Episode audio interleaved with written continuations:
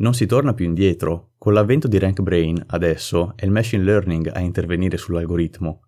Offrire una user experience eccellente è sicuramente importante anche ai fini SEO.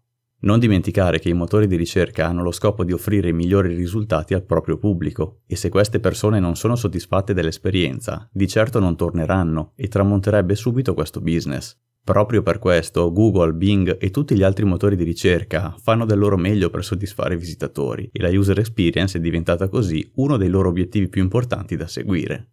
Semplicemente possiamo dire che la user experience è l'esperienza di una persona durante la navigazione del sito o di una specifica pagina.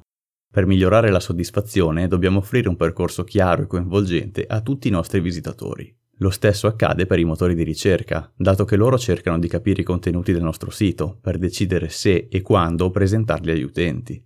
Proprio da questo concetto base nasce una sinergia tra user experience e SEO che si basa su moltissimi elementi, come ad esempio titoli.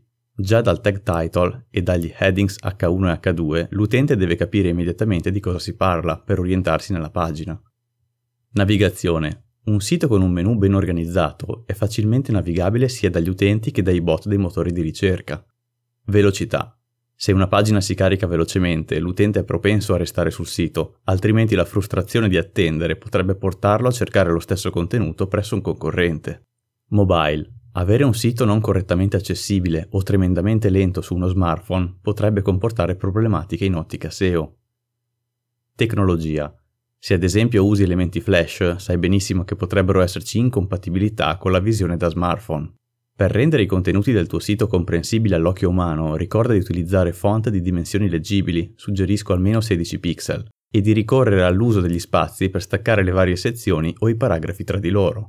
Ci sono molti altri elementi che rendono la navigazione sicuramente più piacevole, quali l'uso di immagini significative, quiz coinvolgenti, link a risorse interne, tooltip con spiegazioni e molti altri elementi creativi. Di contro esistono pratiche che sicuramente peggiorano la user experience, tra cui l'uso eccessivo di pop-up e interstitials ai fini di marketing, o l'uso di link troppo ravvicinati, che soprattutto su dispositivi mobili rendono difficoltoso il tap sulla risorsa desiderata.